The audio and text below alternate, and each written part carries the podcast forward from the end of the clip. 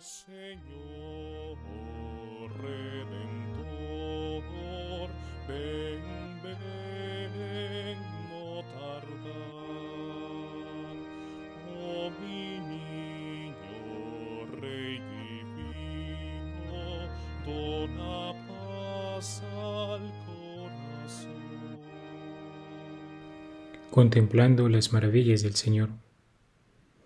La curación del paralítico en el Evangelio de hoy es una de aquellas escenas en la Sagrada Escritura que nos revelan el corazón misericordioso de Jesús, que se compadece viendo la fe de aquellos hombres que traían al enfermo a la casa donde se encontraba él, llegando hasta abrir un hueco en el techo de la casa porque creían que podría curarle.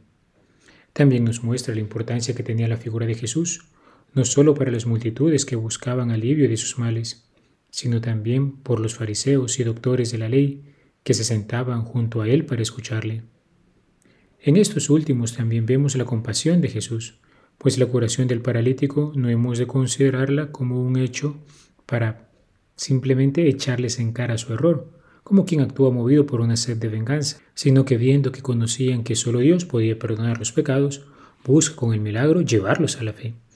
Y de hecho el evangelista termina la narración del suceso diciendo, el asombro se apoderó de todos y daban gloria a Dios.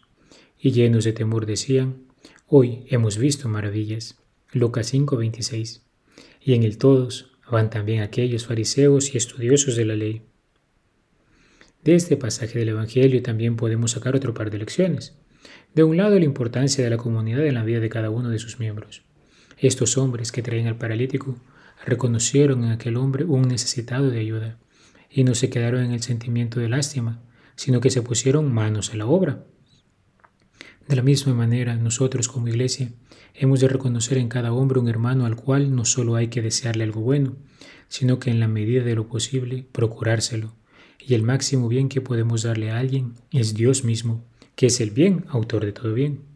Ciertamente hay momentos en que hemos de socorrer materialmente a alguien que pasa necesidad, la caridad se hace visible a través de la atención al enfermo y al mendigo, pero hemos de recordar que no podemos quedarnos ahí, que ese es solo un medio para llevarle a una realidad superior, la vida eterna que es Jesucristo mismo. No solo hemos de pensar en los paralíticos físicos, hoy en día también abundan los paralíticos en la vida espiritual, aquellos que no se pueden mover a causa de la soberbia, a causa de la envidia, de la vanidad, de la lujuria, del egoísmo, de la pereza. El pecado nos inmoviliza, pues nos limita en nuestra comunión con Dios y cuando es mortal, corta ese vínculo que nos une a Él. Por ejemplo, una persona que se deja llevar por la soberbia, que se manifiesta en terquedad en sus propias posturas, queda inmovilizado para poder entrar en comunión con los hermanos que le rodean y hasta hace difícil el trabajo y el ambiente para los otros. Todo porque tiene una herida en el orgullo. Al final es un triste porque no logra encontrar satisfacción por estar encerrado en sí mismo. Pocos sufren tanto como un soberbio. Clemente de Alejandría escribía que la medicina, según Demócrito, cura las enfermedades del cuerpo, pero la sabiduría libera el alma de sus pasiones.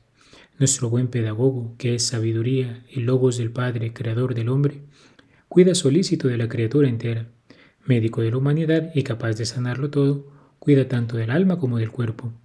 El Salvador dijo al paralítico, levántate, toma tu camilla y marcha a tu casa. Y al punto sanó el enfermo. Este es un pequeño ejemplo y muchas veces nosotros mismos podemos encontrarnos en esta posición.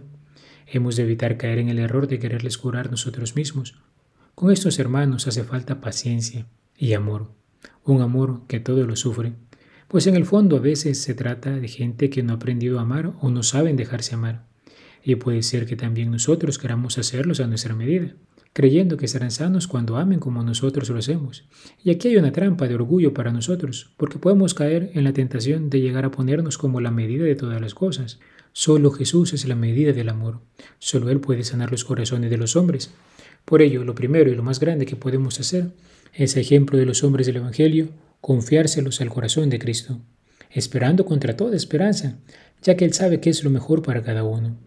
No podemos ser indiferentes, ciertamente existe también la corrección fraterna, pero hemos de recordar que esta para ser tal no debe motivarse por una sed de venganza, de castigo o ira, sino que debe ser animada por la caridad, es decir, por el amor a Dios y al hermano.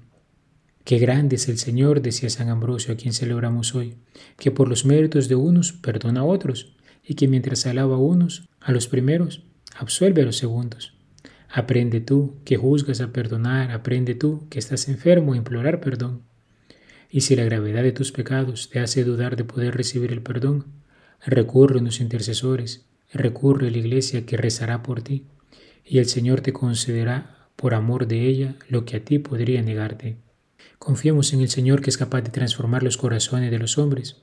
Si somos nosotros los que nos encontramos frecuentemente en la posición del paralítico, demos gloria a Dios y roguemos la gracia de un corazón nuevo en este tiempo de Adviento, cuando los cojos comienzan a andar, los mudos comienzan a hablar, los ciegos comienzan a ver, porque el Mesías está llegando, el Mesías está caminando entre nosotros en ese niño nacido en Belén.